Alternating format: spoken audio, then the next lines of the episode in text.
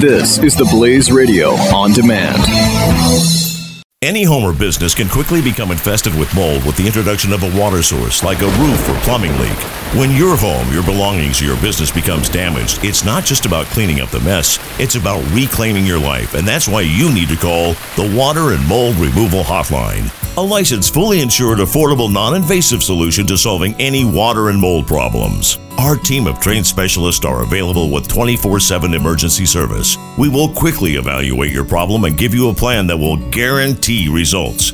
Water causes damage and mold can spread throughout your property in as little as 48 to 72 hours and can produce allergens and irritants that have the potential to cause serious health hazards. So don't waste time. Give us a call now. For any water or mold problems, call the Water and Mold Removal Hotline. Call 800 442 7043 today for a free estimate. That's 800 442 7043. 800 442 7043.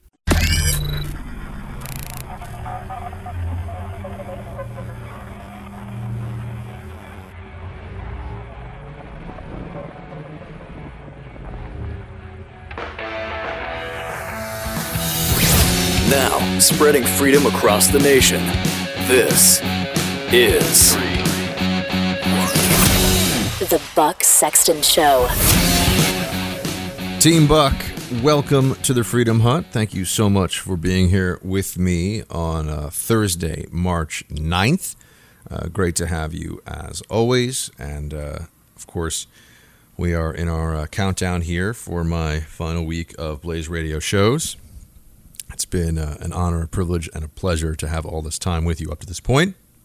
I would ask that you all join me at my next venture on Premier Radio Networks, uh, nationally syndicated show, Buck Sexton with America Now. Uh, you can subscribe on iTunes. Uh, you can subscribe on, well, that's the best place to subscribe. I think the easiest. You can also go to the iHeart Radio app and listen live and uh, listen on Stitcher.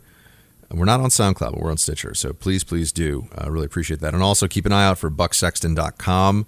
We're going to be ramping up that site quite a bit in the uh, days and weeks ahead. So uh, subscribe. Give me your email there because I'm going to be building out. The plan is right now, at least, fingers crossed, to build out a newsletter that'll basically be buck brief in written form. Uh, maybe it'll be every day, bi-weekly. We're not sure yet, but that's all going to be coming out. So big plans for the Freedom Hut, everybody. Big plans. Big plans. Huge. So I thought I'd spend some time today. I, I know that uh, everyone else is going to be doing news of the day and whatever, but I thought I would spend some time with you today, just talking about where I think conservatism is going, uh, what I think the future of conservatism is going to be, because you know we had that speech last week where Donald Trump had some parts of his agenda, of course, are conservative, and it is refreshing to have a return to a president who is supportive, very obviously supportive, and and deeply, uh, truly supportive of law enforcement, of uh, the military, and has a real affection for law enforcement, including border patrol, immigrations and customs enforcement, not excluding them from the oh thank you law enforcement category, um, but you know looking at uh, what's going to be coming coming down the pike now, we're all quite aware, I think, that the Democrats are just going to be in absolute opposition mode to Trump because they think that they can stop this presidency. Uh, it's not that they're, they're they're not so much at this point trying to prepare for a future presidency uh, for the next election and and yeah sure you'll you'll read the reports from about Obama leading this ins- this political insurgency. Valerie Jarrett's now living in the Obama house in D.C. Interesting. That's that's uh, yeah okay, um, but they'll talk a lot about this, and the reality I think is that they're not even expecting this presidency to get that far. Uh, lost, of course, amidst a lot of the Trump is so evil, Trump is so terrible rhetoric, and we need to get rid of him, and all the stuff the Democrats are saying, is that with Mike Pence, uh, or rather, with, with Trump gone, you get Mike Pence, and I don't think anybody really believes that you know there's not going to be any dossier on Mike Pence. There's not going to be any way that they can shame Mike Pence out of office, um, but they are hoping to do a real reversal because there's panic in the Democrat Party right now. Because if Trump keeps doing what he's doing, which is appeal to Americans, uh, appeal to a majority of Americans on issues that are Republican, and then steal the issues that have mass appeal that Democrats use, what paid family leave, infrastructure spending.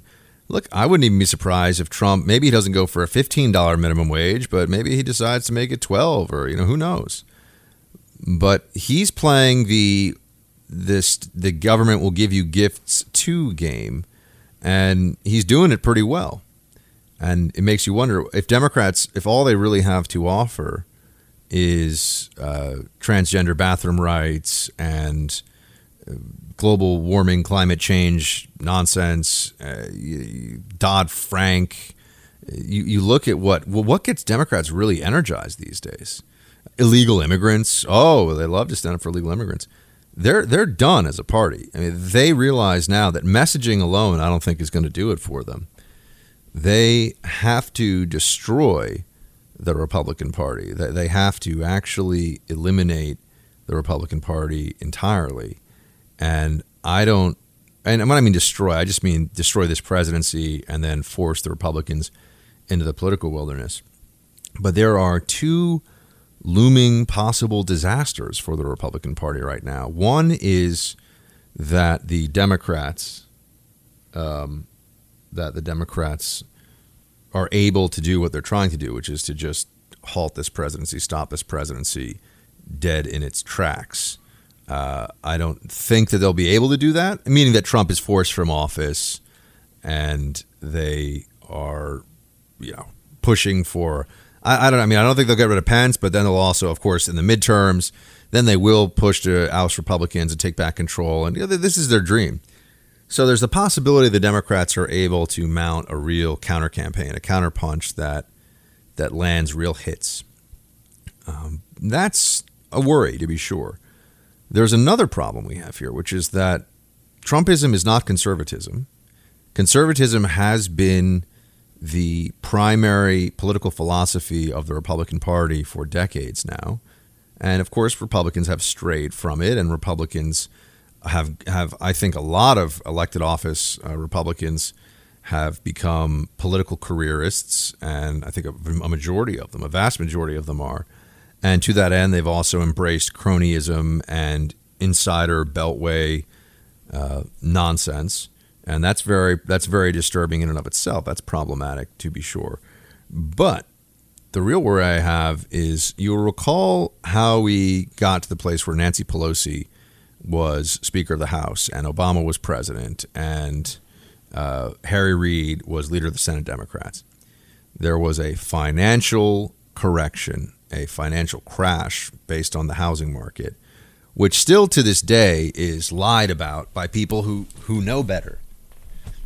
Still to this day, there are those who pretend that the real problem with the financial how with the financial collapse of 2008, you know, the great the start of the Great Recession as opposed to the Great Depression uh, has to do with just Wall Street greed. Wall Street greed certainly a part of it, and Wall Street has been able to use its money and influence to get both parties, Republican and Democrat, to do what it wants. But if you stretch all the way back to the origins of the housing crisis, it had to do with very basic notions of fairness and meritocracy in America. There were uh, there were cases made. I'm sure there were some you know old time real racists who didn't want to give mortgages to minorities. But then over time it became well you can't even use objective financial criteria because that's going to disproportionately negatively affect minorities and they started loosening the mortgage uh, requirements, which were pretty straightforward and pretty effective for a long time.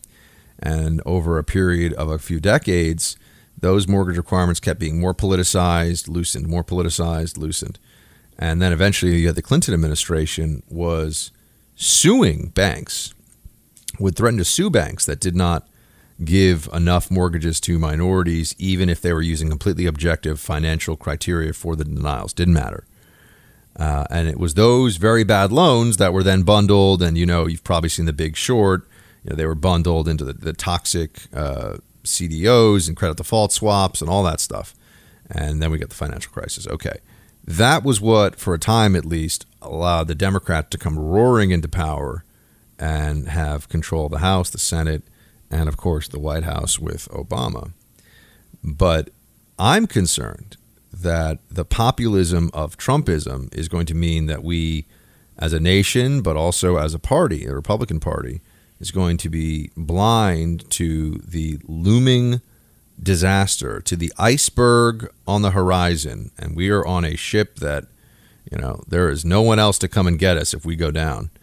Um, and that is the debt and spending. Uh, interest rates will go up at some point. I don't know when. If I did, I should be in the financial markets and you know be betting on it heavily. I don't know when, but they will have to go up at some point. And one thing that also, as an aside here, that's never really talked about is the effect that these low interest rates have on the economy. And it is a lot of what's been done has exacerbated the difference not so much between the wealthy and the poor. I mean, that's one way to look at it, but really between those who have assets and those who don't. Because if you own property or and if you own stocks, the zero interest rate Fed policy has been in, inflating those values um, for a whole bunch of very complicated reasons. But that is the end product. That is the end reality. That's how you get people now who are working and working and working. They're not going to buy. They're not able to buy homes. A lot of them are still living at home with their parents.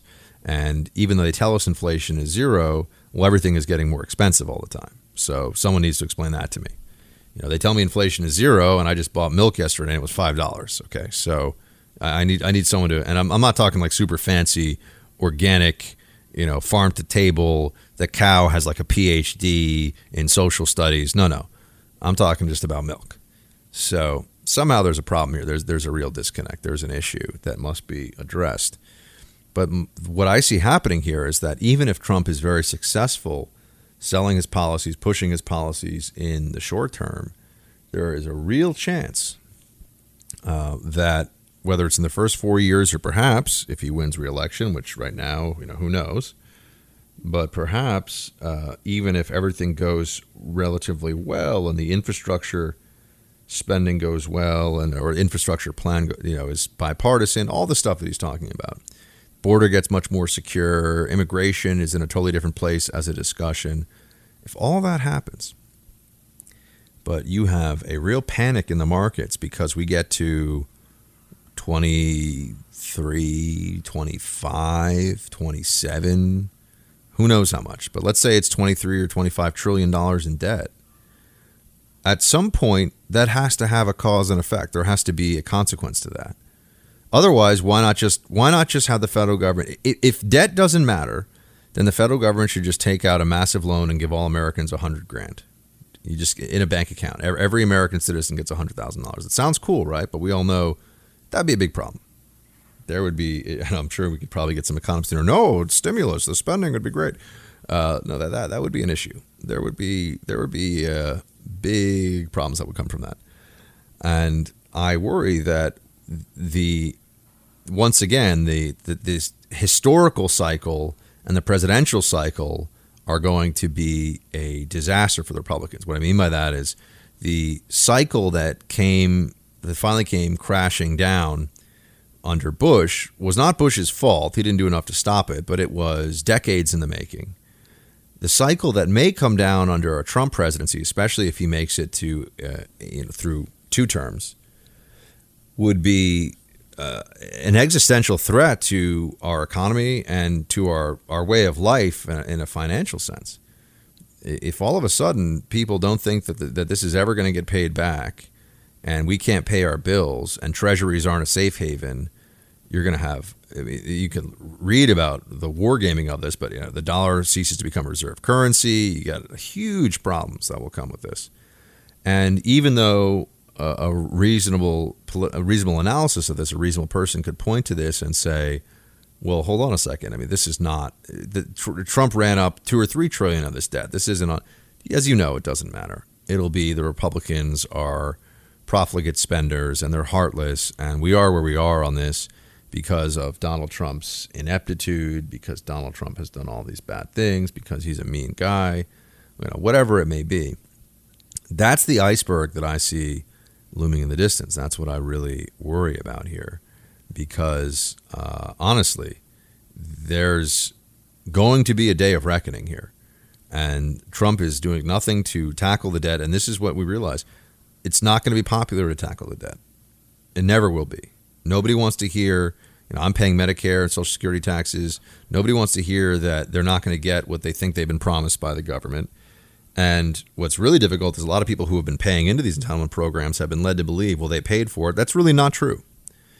They're getting much more than they paid. So this is like saying, well, I have a savings account, I'm entitled to withdraw it, and you put in $100 and you want to take out $1,000 and you say, well, I paid it, you know, that's my money. Well, well, no, it's actually not just your money. It's your the money's coming from other places too because you only paid in 100 you're taking out. Now in reality, I think it's probably the percentages are more like, you know, you put in 100 and you're taking out 150 or something, not a 1000, but still the basic basic idea here is is is true, which is that people take out more, especially in, in, in Medicare is where it really happens. Uh, they pay into it, and then so what do you do about that? And you can't win elected office now if you run on trying to take away Medicare from people. So, what do you do about that? Uh, that's going to be a big problem because, you know, what is it now? Almost 80% of our spending is entitlement spending. We're arguing over, oh, the defense budget and building a wall. I mean, $14 billion or $20 billion to build a wall. In the, that's not not a lot of money, but in the budgetary scheme of things, I mean, that's a, a blip on the screen. It's a rounding error when you look at the debt overall. I mean, that's not going to do anything one way or the other. And we're not dealing with this. And nobody wants to talk about it. And you know, Romney lost talking about it. And Paul Ryan is not going to get a not going to get Congress to go along with him. They're all they all think they're going to lose their jobs. And for a lot of politicians, the notion of getting a real job after having been elevated into national office is a terrifying prospect. They have no interest in doing that. So unless they can get a show on a cable network, so and there's not that many hours on the cable networks for them to fill. So this is where we are now. I, I worry about this, um, and it doesn't keep me up at night worrying. I'm not trying to be a weirdo like a climate change freak who thinks that you know the ice caps are melting and we're all going to die. But I I think that there would be how, how much could it shock any of us if all of a sudden interest rates rise and the markets and things start to react in a way that take on a life of their own, and we hit a very uh, negative and dangerous place in the economic cycle. And of course, it'll be blamed on the president and his party. And that may be so. Despite the, the Democrats, of course, are trying all these tricks and shenanigans, and you know they're they're hoping so much to push through something that will um, destroy the Republican Party.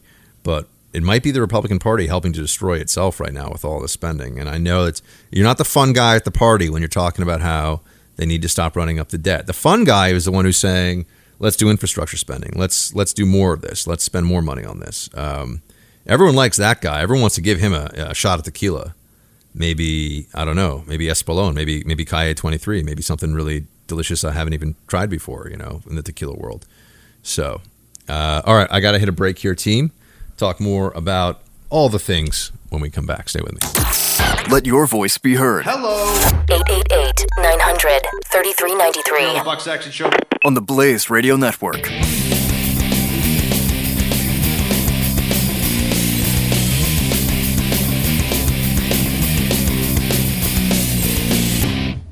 Any home or business can quickly become infested with mold with the introduction of a water source like a roof or plumbing leak. When your home, your belongings, or your business becomes damaged, it's not just about cleaning up the mess, it's about reclaiming your life, and that's why you need to call the Water and Mold Removal Hotline. A licensed, fully insured, affordable, non invasive solution to solving any water and mold problems. Our team of trained specialists are available with 24 7 emergency service. We will quickly evaluate your problem and give you a plan that will guarantee results.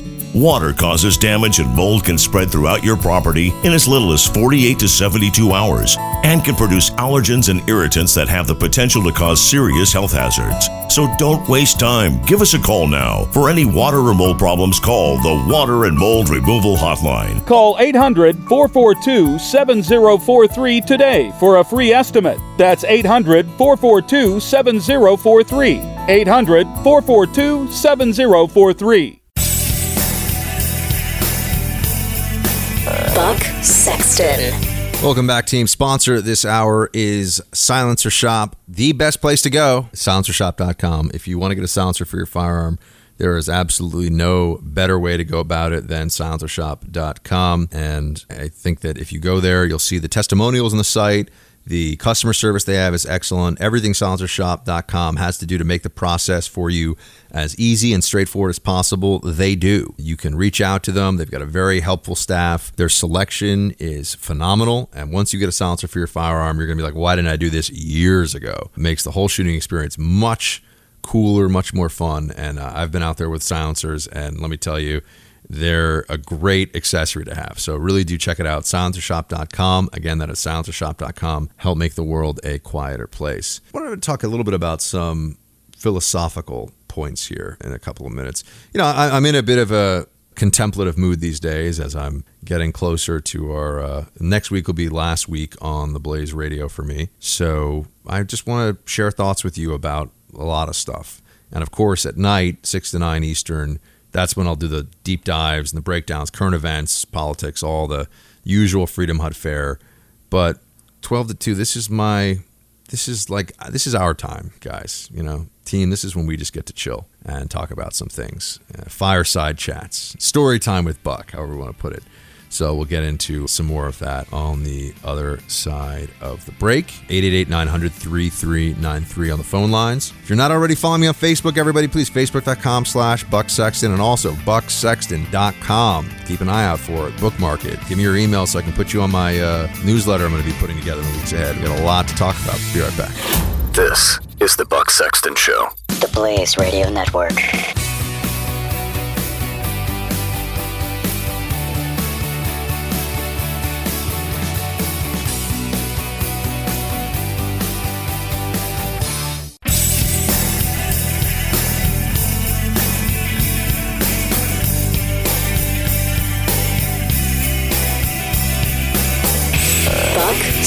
Sexton.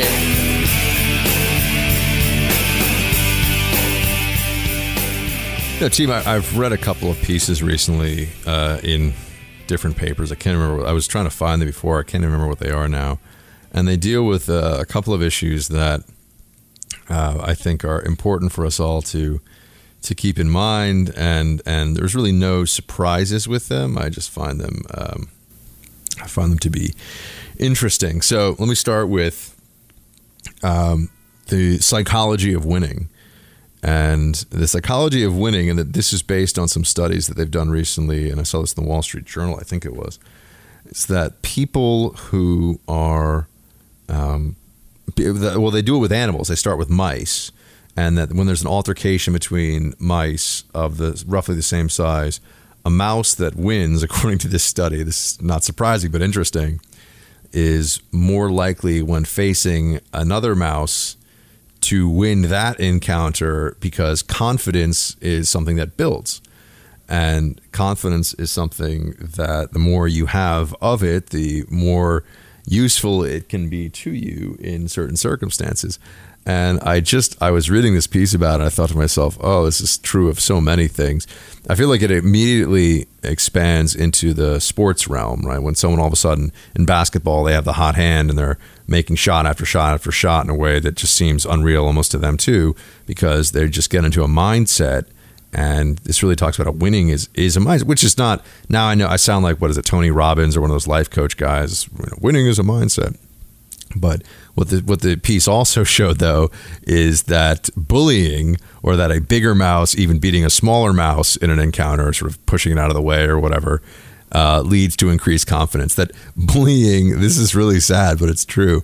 Bullying in the animal kingdom, at least, and you can imagine this transfers over into human beings, and this is why a lot of people who are insecure uh, tend to be involved in bullying.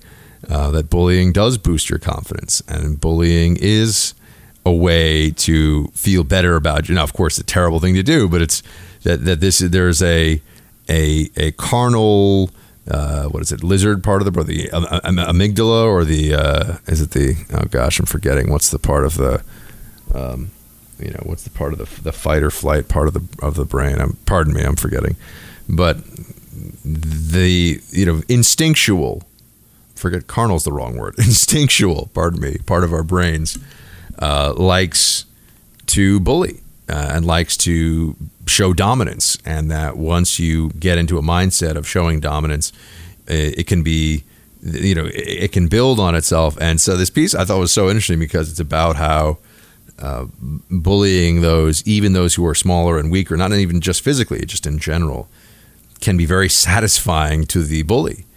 Um, and we all, as a society now, I think, are are very on guard, or at least we're trying to be on guard against bullying because it can be so damaging. And I've still to this day, when I think back to um, the way that kids would treat each other when I was in school, uh, and and how mean they were to each other sometimes, it's uh, the, the level of sadism that like twelve year olds can have and ten year olds can have, to especially when they get into groups. I mean, that's why Lord of the Flies is such a powerful piece of fiction because we all know we've all experienced our own little version of either picking on Piggy or being Piggy, or maybe we've been on both sides of that. Uh, but now that they they're doing these studies with animals, it shows that there are benefits to bullying, uh, which of course is not a, a defense of bullying or any sort of justification for it, but this is why it happens because people that bully do feel better about themselves. People that bully do have more do do have a rise in confidence, and that can even help them in dealing with other things in their lives. So you know, it's it's a reminder to me, and bullying is terrible, and I hate bullies. Uh, it's a reminder to me though that we're always struggling in our own way uh, against our biology.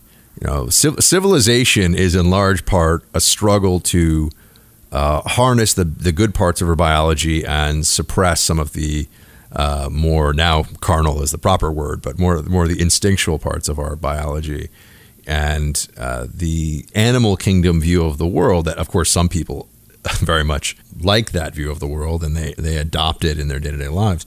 Uh, but it's not just. It, it doesn't. It, it's appealing, is what I'm trying to say. It, there are there are aspects of it that we always think, of oh, bullies. Bullies are just you know, they're just hurting themselves. Well, they're being jerks, but no, they're actually getting a little psychological boost out of it. And I think that should we should keep that in mind as we see this play out over and over again, whether in our own lives or look, you see you see bullying all the time. I, I'll I'll tell you this: a lot of what I think you see on TV is uh, on the in the TV news side of things is bullying it's yeah we're adults and i understand it's not as bad as when you're kids and you don't have to be there but we enjoy as a sport very rarely do you see this where you have two on television equally matched intellects in a real exchange of ideas. It happens but that's the rarity across particularly across the uh, cable news spectrum. What you usually have is one person who is clearly the alpha in the situation and is just going to annihilate, pummel, dress down, you know, destroy the other person. And what you see even more commonly than that is a lot of these hosts who I think uh, on different networks, a lot of them are pretty insecure themselves. They take the perspective of, well, I'm going to use a guest as the foil meaning that they have somebody else that they'll bring in. And so if they can't get the job done themselves, it becomes a two on one situation. And I have to say, people enjoy watching this. Uh, I, I'm not imagining it. There are a lot of people that seem to really think that watching someone get bullied is uh, is enter- is entertaining, and, and, it's different than kids bullying. And you know, I don't think anyone goes on TV and then afterwards they're like crying themselves to sleep. Uh, although I'll I'll, be, I'll, tell you this, I've had some circumstances where it's always it's never when I feel like somebody got the better of me because they were just more on their game. I don't know if that's ever even really happened. Side note, but I would get angry when it was fixed, when the fight was fixed, because that that used to, used to happen to me over at CNN all the time. Um, but you know that the Democrats in the audience, which is most of CNN's audience, is full of Democrats. You know that they uh, want to see that. There's almost like this bloodlust on TV to see somebody get, even if the argument isn't being beaten, they want to see them shouted down, mistreated, treated badly. And I think that there's a uh, a sense of, of vindication of ideas, but more than that, a sense of personal catharsis. So when a conservative goes on TV and some of these uh, different networks, you know, not just CNN, there are others, MSNBC, when they have a conservative on and they have people that are clearly the the host, I've told this before. All you need to know about who the host likes is who does the host interrupt, how often does the host interrupt, uh, how is the segment structured? Do they do the old let's go to the person I like with one question and let's let's box out the other the, the counterpoint and give them another softball so that they've had two or three minutes, which is an eternity in most talk news segments, to build their case, to have the anchor nodding their head, you know, oh yeah, that's great. Yeah, yeah. No, no, no, but no, no, buck, buck, quiet, quiet. Let let let let the let the, the good smart person over here finish their Democrat talking points. And we'll get to you in a second, right before we go to break, and I have to tell you that you're wrong before we go to break. Um, but the audience likes this too. And I think it's because the same way that you know the the mouse that that pushes the smaller mouse out of the way gets a a jolt of of uh, good good brain chemicals out of that. This is this is reality now. I mean, they, they do the studies. I think the audience likes to see. They, they don't want you know they don't want to see their ideas challenged in a way where they would have to actually really think about it. That's that's not what you see most of the time on TV. What you see are people who want their ideas reflected on TV and winning. This is, by the way, the magic of like the Daily Show and the John Oliver Show on the left. You know, oh, my name's John Oliver. I'm British. I'm going to lecture Americans on what, what, you know, however they should talk about things. Uh, I just, I don't get it at all with that guy. Um, but then again, I also saw that Trevor Noah, who is professionally unfunny, um, like it, it, it's like it's his job to be unfunny. Uh, bought a ten million dollar penthouse.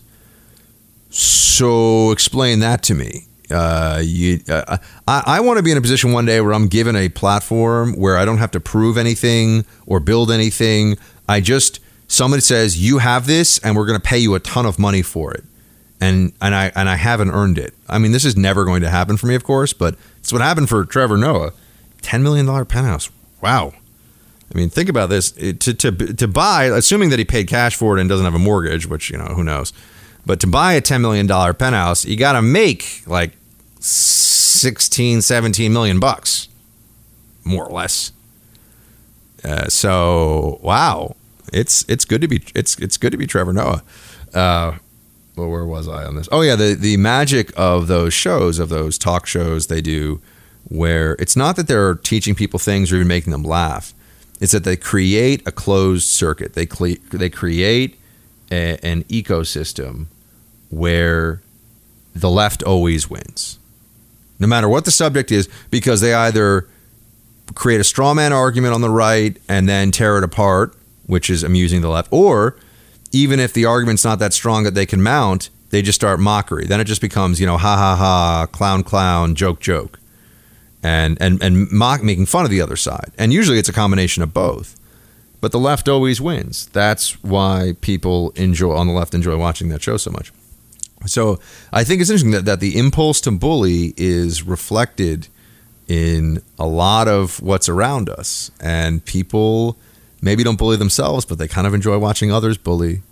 You know, they there are this is a very real thing that I am addressing with all of you now, and I have to say I think it's uh, we should all be try to be as aware of it in our own lives as we can be, because I think it can lead to a dishonesty with ourselves about what we're watching, what we're seeing, and and also how ideas and views are being presented. So anyway, I'll try to find that Wall Street Journal piece. I, inv- I wanted to have the guy on my night show, invite him on as a guest, but never really got around to it. Um, we never got him on.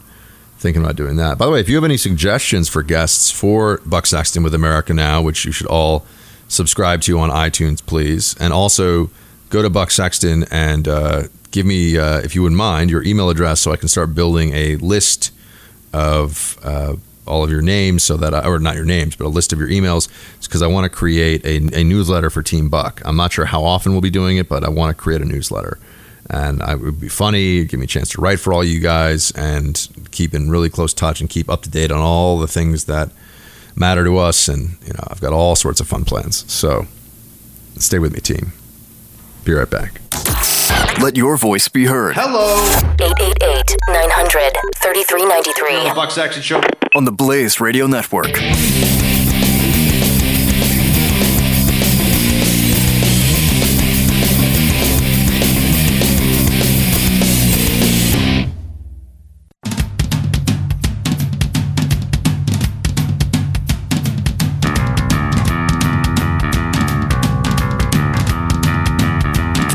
This is the Buck Sexton. Show.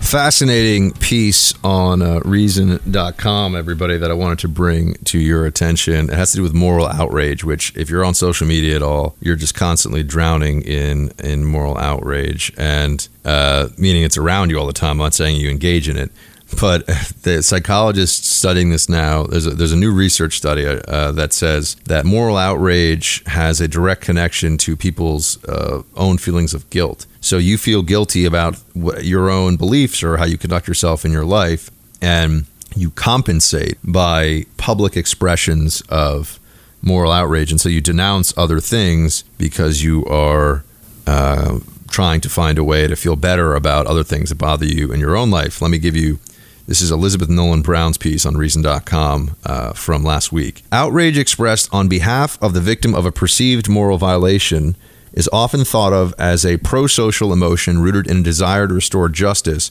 by fighting on behalf of the victimized. This is according to Bowdoin psychology professor Zachary Rothschild. Um, yet, this conventional construction, moral outrage as the purview of the especially righteous, is called into question by research on guilt. Here's what they have to say about that. Feelings of guilt are a direct threat to one's sense that they are a moral person, and accordingly, research on guilt finds that this emotion elicits strategies aimed at alleviating guilt that do not always involve one's actions.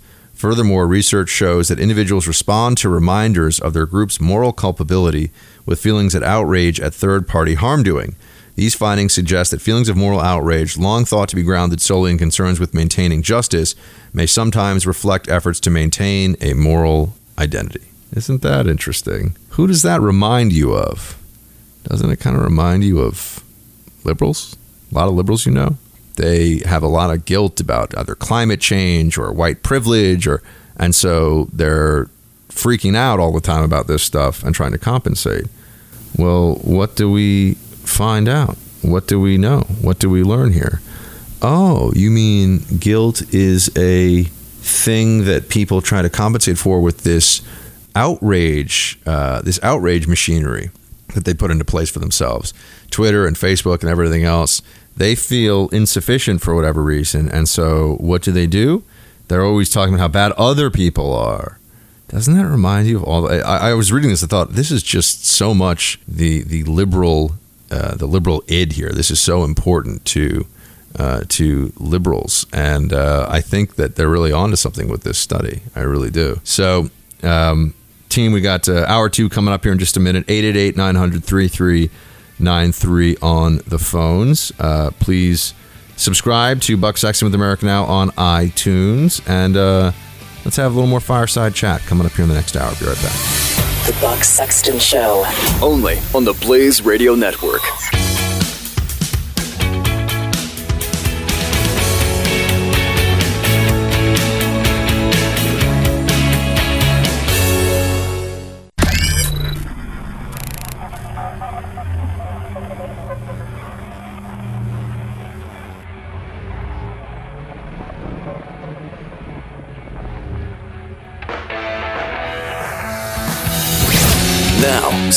Freedom across the nation.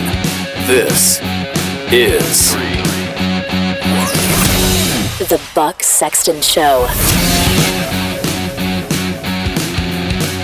All right, Team Buck, welcome back to the Freedom Hut. Appreciate you being here with me. Uh, it's a lovely uh, Thursday. I hope you're enjoying yourself wherever you are. It seems to me that it would only be fair to point out that the rhetoric surrounding Trump and the opposition to the administration has just gotten completely insane. You know this, we've been talking about this. That that's nothing new.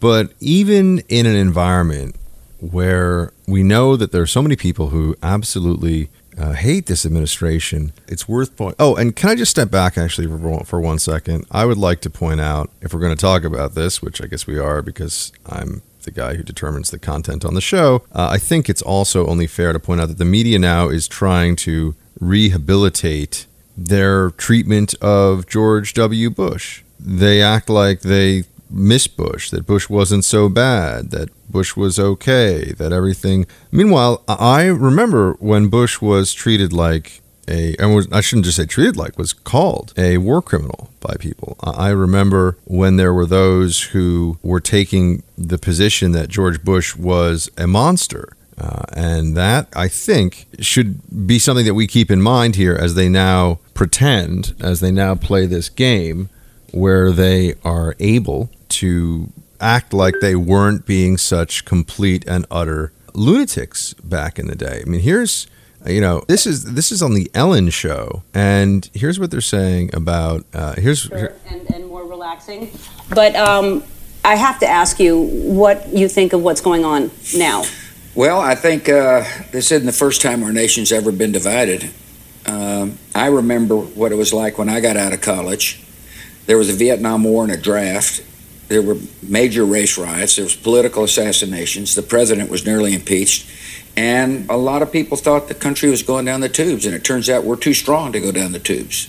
And uh, so I'm very optimistic.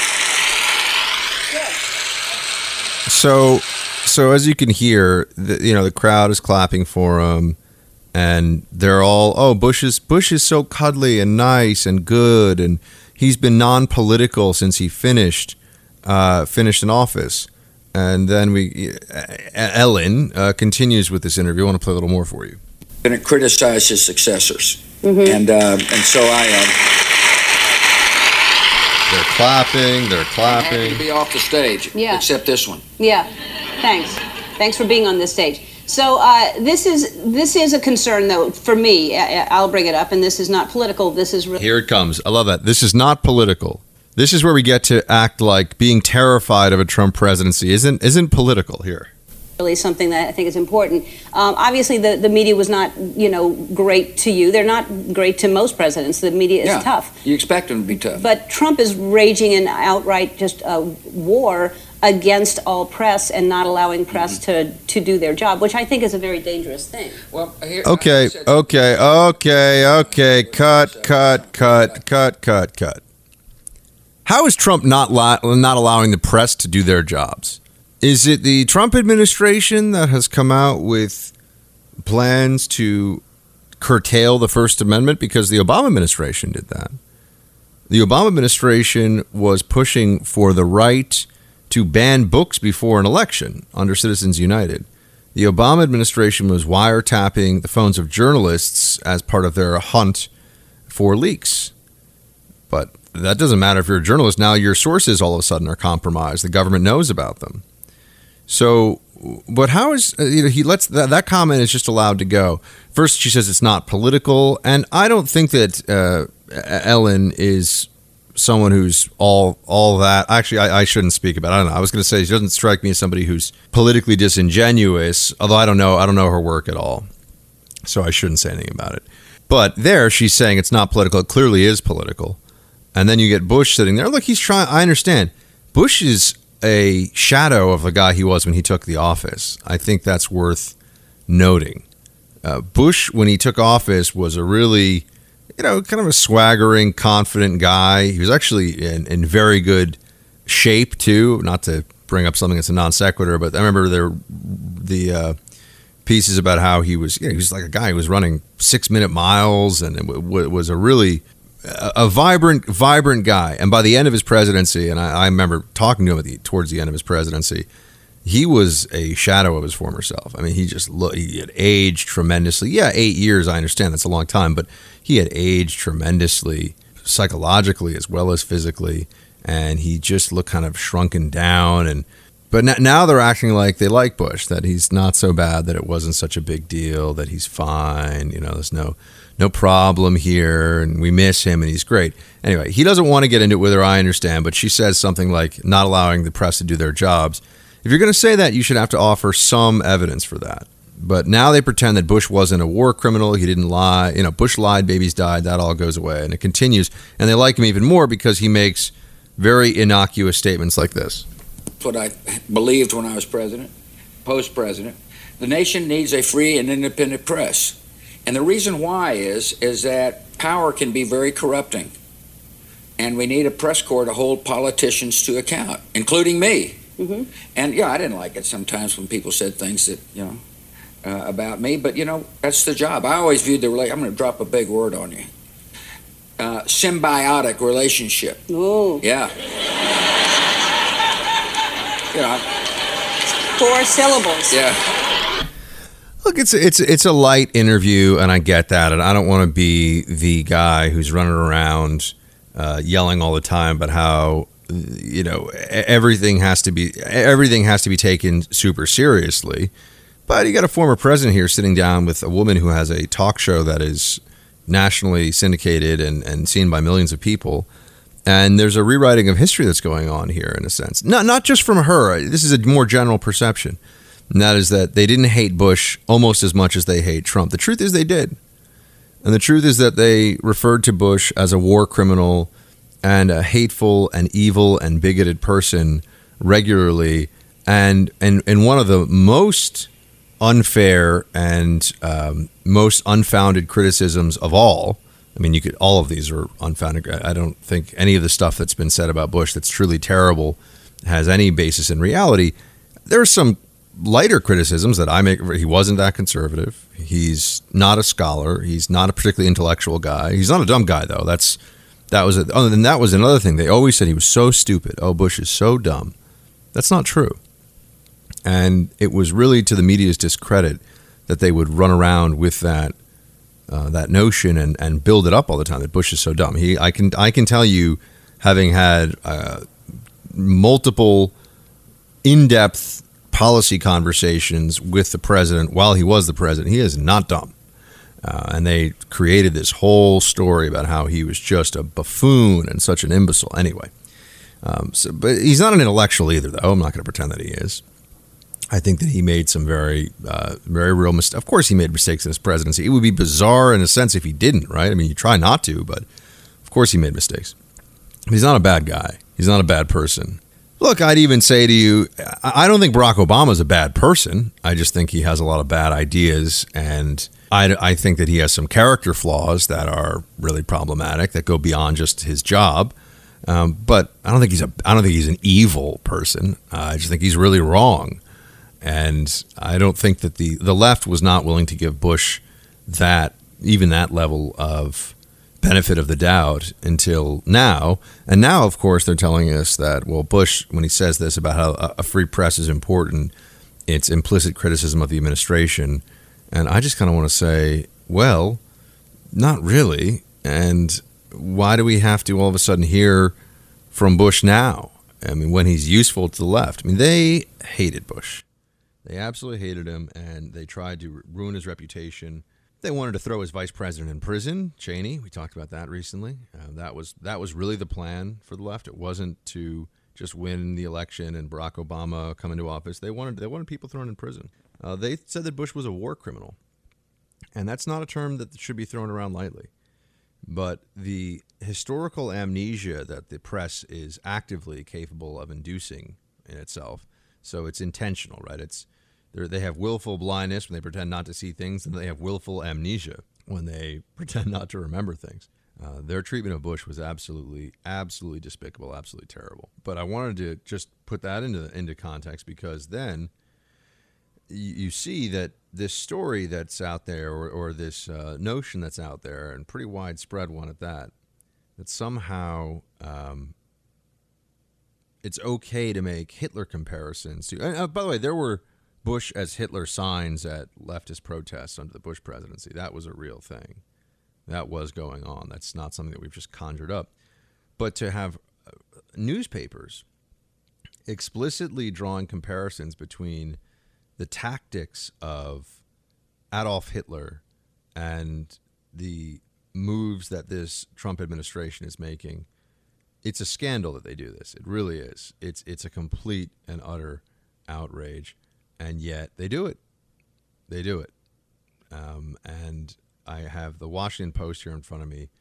Adolf Hitler. This is the headline. This is Washington Post news analysis, and this is the this is the headline. Adolf Hitler also published a list of uh, a list of crimes committed by groups he didn't like, um, and they go into this. Uh, they go into. Let me give you a little bit of this. Trump celebrated the creation of the Victims of Immigration Crime Engagement Office, or VOICE. It will, among this is in reference to that speech he gave to the joint session of Congress last week. It will, among other things, put out a regular report on the illicit doings of the undocumented. I have ordered the Department of Homeland Security to create an office to serve American victims. We are providing a voice to those who have been ignored by our media and silenced by special interests. Um, uh, and they go on, and then they, they talk about this, and okay. Below, just two paragraphs. This strategy, one designed to single out a particular group of people, suggesting that there's something particularly sinister about they behave, was employed to great effect by Adolf Hitler and his allies. In the 1930s, the Nazis used a similar tactic to stir up anger and hatred toward Jews. Professor Richard, uh, Professor Richard Weikart of, of Cal State explained that Nazi leaders use different kind of communication tools to sell the message that Jews are criminal by disposition, as a 1943 Nazi director of the German press put it. Quote, the Jews are not a nation like other nations, but bearers of hereditary criminality, the order said. Germany, in other words, was out of control, and only Nazi anti Semitic policies could, quote, restore order. Okay, that's all from this Washington Post piece. Let's talk about this for a minute, shall we? First of all, uh, it goes without saying that to compare uh, Donald Trump to a regime that uh, murdered 11 million people in the Holocaust, 6 million of them Jews. Uh, that is the total number of dead in the Holocaust, by the way. 11 million in the Holocaust, including almost 2 million Catholic Poles, a million Gypsies, 6 million Jews.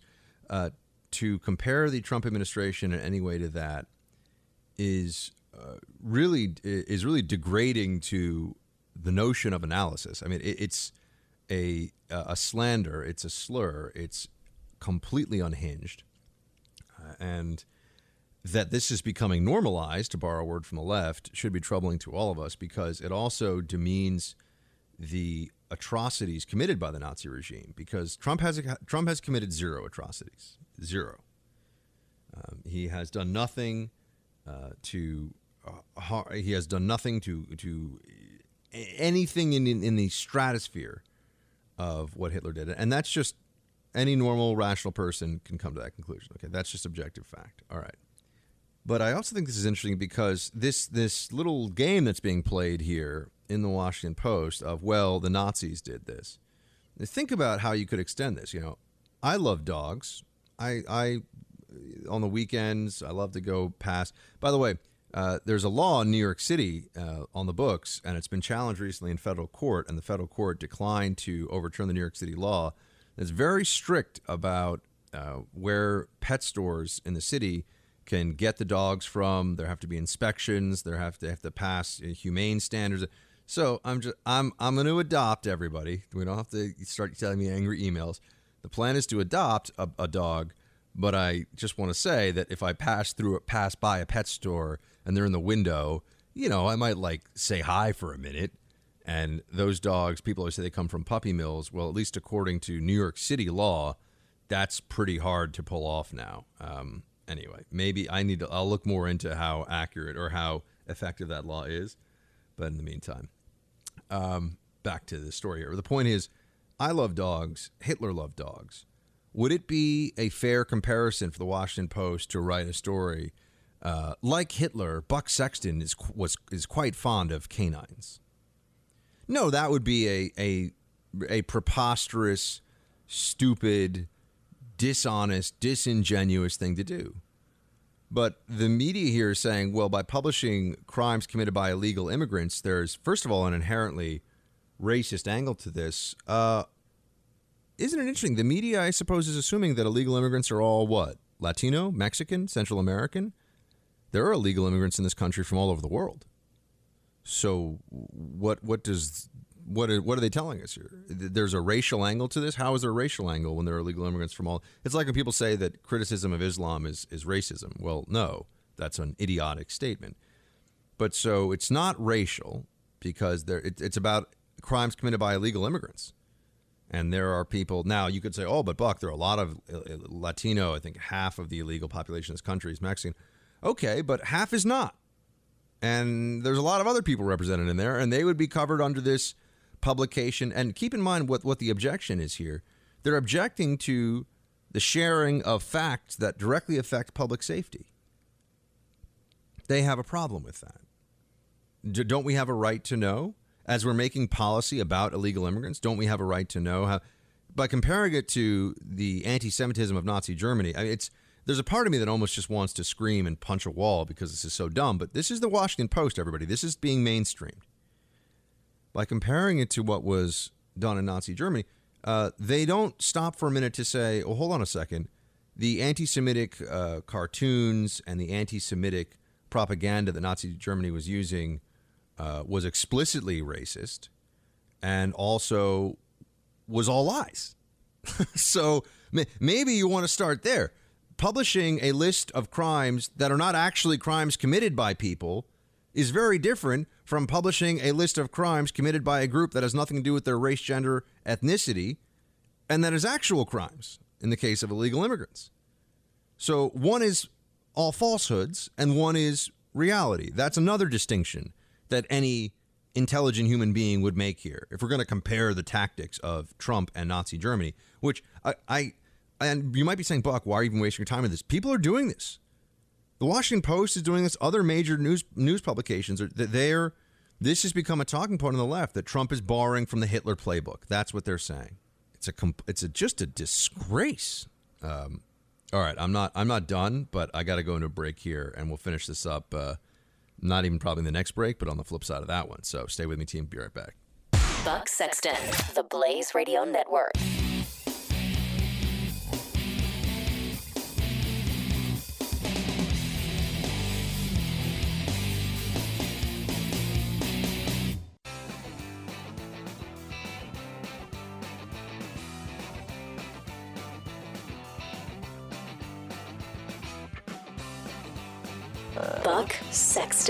Welcome back, team. So, I was talking to you about the way that they compare Trump's tactics on public awareness about illegal immigrant crime and Nazi Germany. And I, of course, find this to be horrifically uh, nasty, dishonest, and just the worst kind of journalism you can imagine, or journalism and analysis you can imagine. One more point I wanted to make on this, and then we can move on to another subject, and that is this whole situation of looking at a group and publishing crimes committed by the group, we need to tell the FBI. Somebody needs to write to the Washington Post that the FBI is taking Nazi Germany's tactics here because the FBI publishes crimes based by ethnic category. That's FBI data. You can see how many murders committed by African Americans, how many murders committed by whites, how many murders committed by, and you go down the list. So the FBI is, and has been for a long time now, taking Nazi Germany's playbook on demonizing groups and using them, I suppose. Now, I know you're saying, well, Buck, that's preposterous. Exactly. It's completely and utterly preposterous. The left is preposterous. This is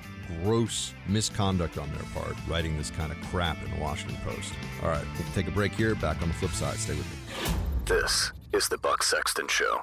The Blaze Radio Network.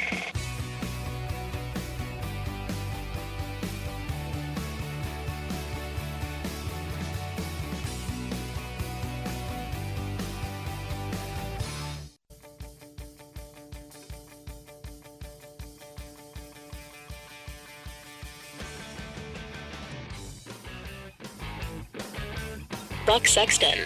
Hey team, so I wanted to uh, take a little little time this afternoon. I know yesterday I was just just like I was hanging out with you. It wasn't really a standard radio show. Just I was just talking to you, um, and I've been doing a lot more of that during the noon show. It's less of a a, a um, planned out and standard radio broadcast, and it's more of uh, I'm just talking to my friends, and that's that's what it's turned into, and, that's in part because uh, five hours a day of radio that is uh, that you've already set out in your head beforehand, and and you're gonna do the whole presentation radio style. I mean, well, hey, oh, hey, what's a hey, Buck Sexton? It, one, it just is too much. The energy and the uh, the strain on the voice is it's just too much. No one does five hours of solo talk radio a day. Um, I've been doing it now for a month. Uh, no one does this, so you'll have to excuse me for. Uh, taking a, more mellow. I think some of some of you have told me you actually like it's like you're just hanging out with me in my apartment, or I mean that sounded creepy. You know what I mean? Some of you it's like you're hanging out with me, you know, just hanging out. Okay, we're in a public place drinking coffee or something. Um, but anyway, so uh, I wanted to share some thoughts about the uh, early days of of radio um, and how I got in because I told you about TV yesterday and the early days of radio. So I went to uh, Restoring Love, which was a huge event at Dallas Cowboy Stadium in, well, obviously in Dallas. And uh, Glenn and the whole Blaze crew put this on, and I was down there, and it was one of the first times that I had ever had the experience of people who knew my work and would see me and were like, "Hey, I know your work from the thing that you do on TV or whatever," and that was cool. I, I'd never had that before, and it was kind of fun. I just didn't really occur to me. I, I always uh, it always feels like for me and whether it's radio or TV, at least in the early days, you feel like you're doing it for whoever is, especially on TV when you're in a panel. You're, you're doing it for whoever's around you, and sometimes I would even forget that this was that, that it was being televised.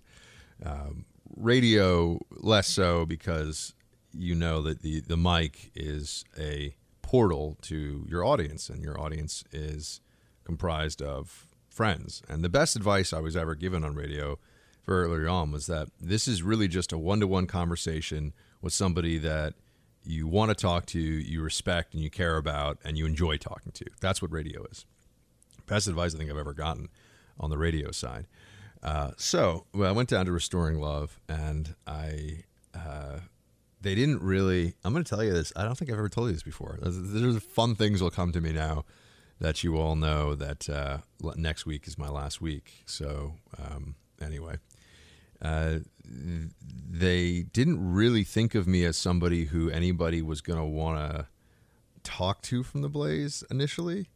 Uh, there were other people, and uh, I will not name any names, but uh, there were other people who were under the impression that they would be a draw, uh, and they were.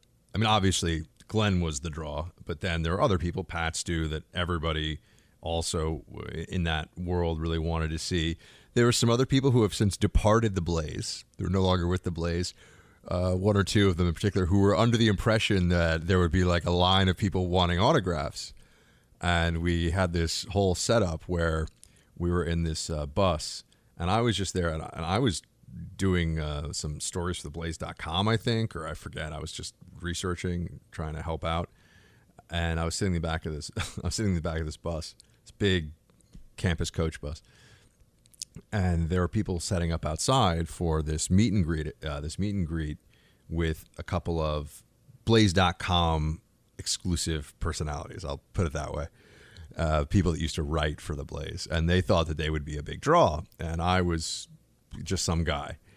And uh, I, um, you know what? I'll, I'll, even tell you something. I, I had, uh, when the initial press release went out for the Blaze, uh, I'm sorry, for Real News, when the initial press release went out, a former uh, dot com writer who will uh, remain unnamed. Because again, I'm not, I'm not, I do not do the talking uh, uh, I mean, as you already know, everybody at the Blaze right now, I, I have nothing but good things to say about, and I'm tremendously grateful to Glenn, Pat, Stu, the whole team, everybody down in Dallas for launching my career.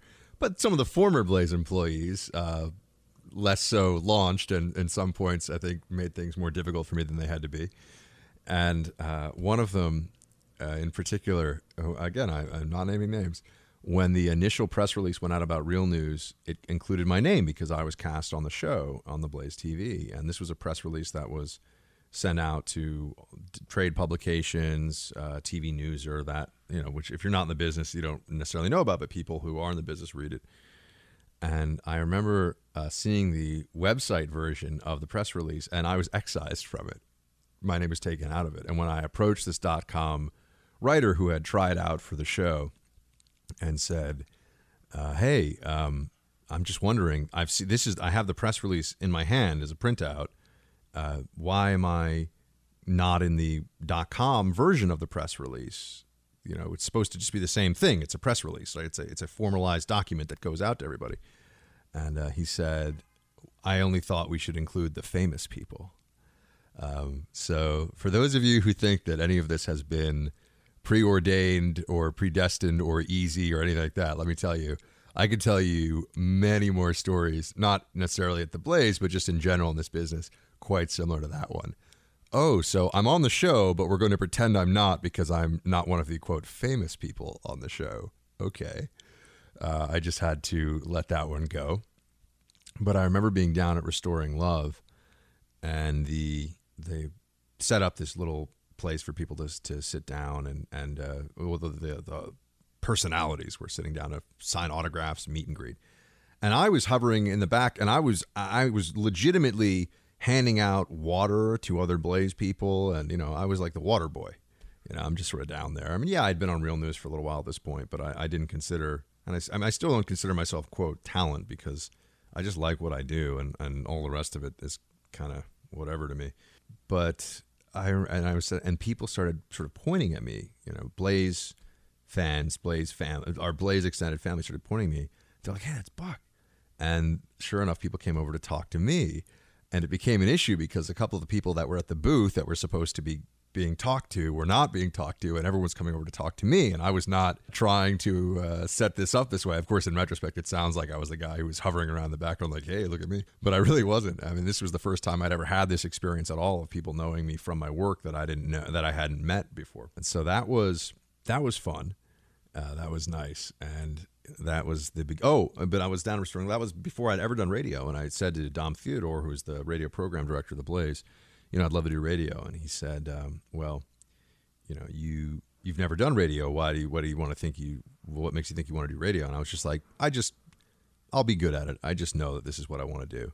I had never done it before. And I was telling somebody who was uh, a big part of Glenn's meteoric rise on radio uh, that I would be good at this.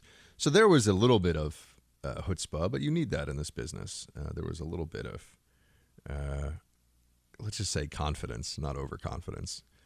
So uh, that was that was when I and I started doing these. I started sneaking in to do these monologues, and not sneaking in, but go, going into the radio studio when no one else was using it, which wasn't, which meant that I was showing up to do radio monologues that nobody would hear except for Dom at seven thirty in the morning, at you know four thirty in the afternoon, whenever. I mean, whenever there was nobody else there, I would go into the studio because I wanted to sound good. I needed recording equipment and I would do these monologues. What they didn't tell me at the time was that a couple of the Blaze higher ups heard a few of my first 10 minute monologues, and no one told me this until later on. They were uh, very enthusiastic about the prospects for me on radio, but it was good that they didn't tell me because I was just, you know, uh, just wanted so badly to do this, and it was just a matter of focus for me.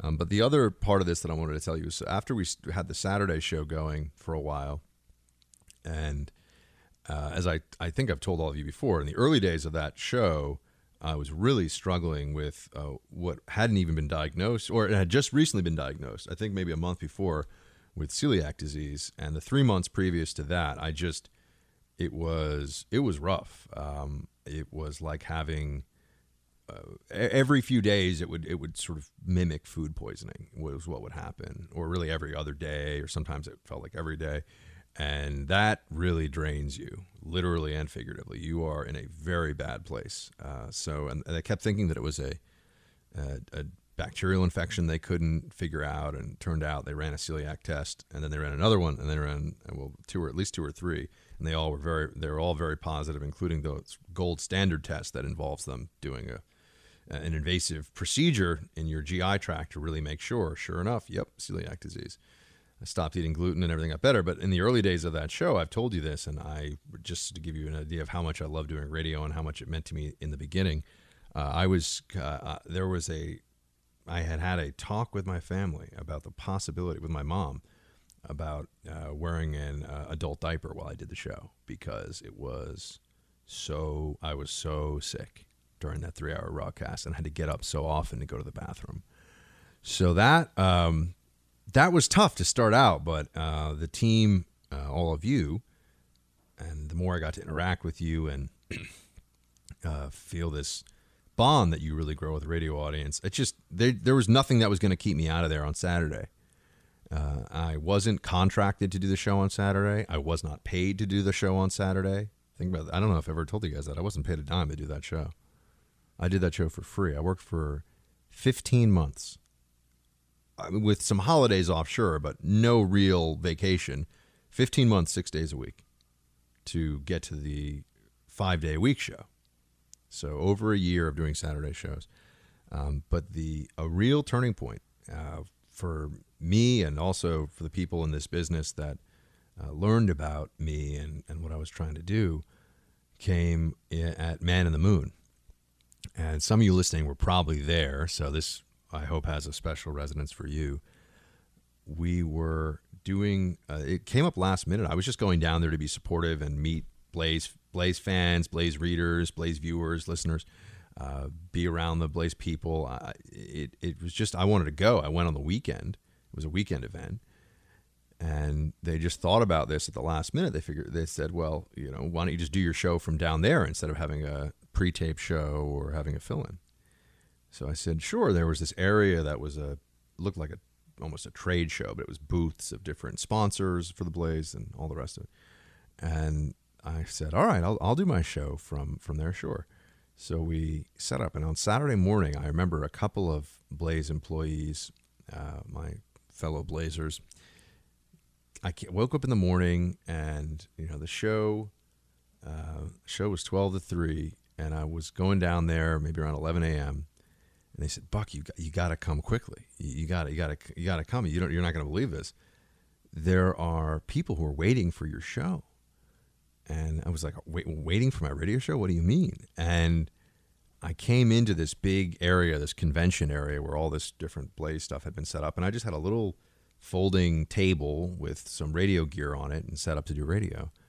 And sure enough, there a lot of them seated Indian style, uh, or is that a microaggression? I don't know what you call it. Cro- cross-legged, sorry, on the floor. Um, a lot of them were uh, wearing Commie Bear T-shirts. Team Buck was was there, and they were sitting there waiting for me to come and do the show. And I have to say, it was uh, it was one of the most you know, forget it. I mean, yeah, the filling in for Rush was awesome, and the first time I did Fox, and I've told you about some of these other important events along the way. That was one of the coolest moments I've had in the now almost six years of doing this. It'll be six years in a couple months. That was awesome. Um, that people were wearing Commie Bear T-shirts, were waiting there to hang out with me. And for those of you who were there, I just want to let you know that was really noticed, not just by me in a way that was really moving and, and I, it mattered to me a lot, uh, it was noticed by the Blaze, uh, the Blaze bosses, executives, and some other people, including people that have been essential and instrumental in my career up to this day, especially on radio. Because of you, those of you who have listened to me all this time, and those of you who were at Man in the Moon wearing Commie Bear t shirts, waiting to hang out with me, uh, that's why this is all happening for me now. So I owe you I really do owe you all a, a debt of gratitude. And I am incredibly thankful uh, for each one of you who listens to my show and for those of you who were there that day at Man in the Moon. That was awesome. It was awesome to me and a lot of other people who saw that were like, this show is something special, isn't it? All right, team, I'm going to hit a break. I'll be right back. Buck Sexton, the Blaze Radio Network.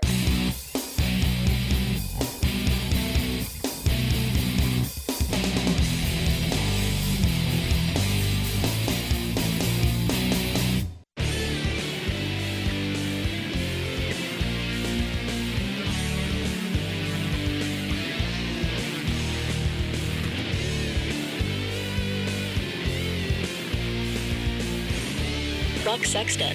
The Blaze Radio Network. Welcome back, team. I obviously, went long there before, but I, I, really wanted to. I think I've told some of you that story. I've told that story on air before, but uh, I wanted to share it again. Uh, I that was the, uh, in a lot of ways, man in the moon that day, and the Team Buck, uh, Team Buck folks who were there that day, and those supporting me all this time as well. Of course, uh, that's what's launched me now into national syndication, and hopefully, very big things in the future. I'm going to try. I'm going to give it all I've got, team. So as long as you are with me by my side, we'll be good to go. Until tomorrow, shields high.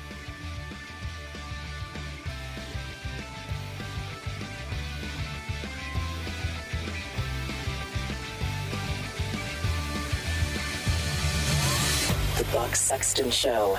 Only on the Blaze Radio Network.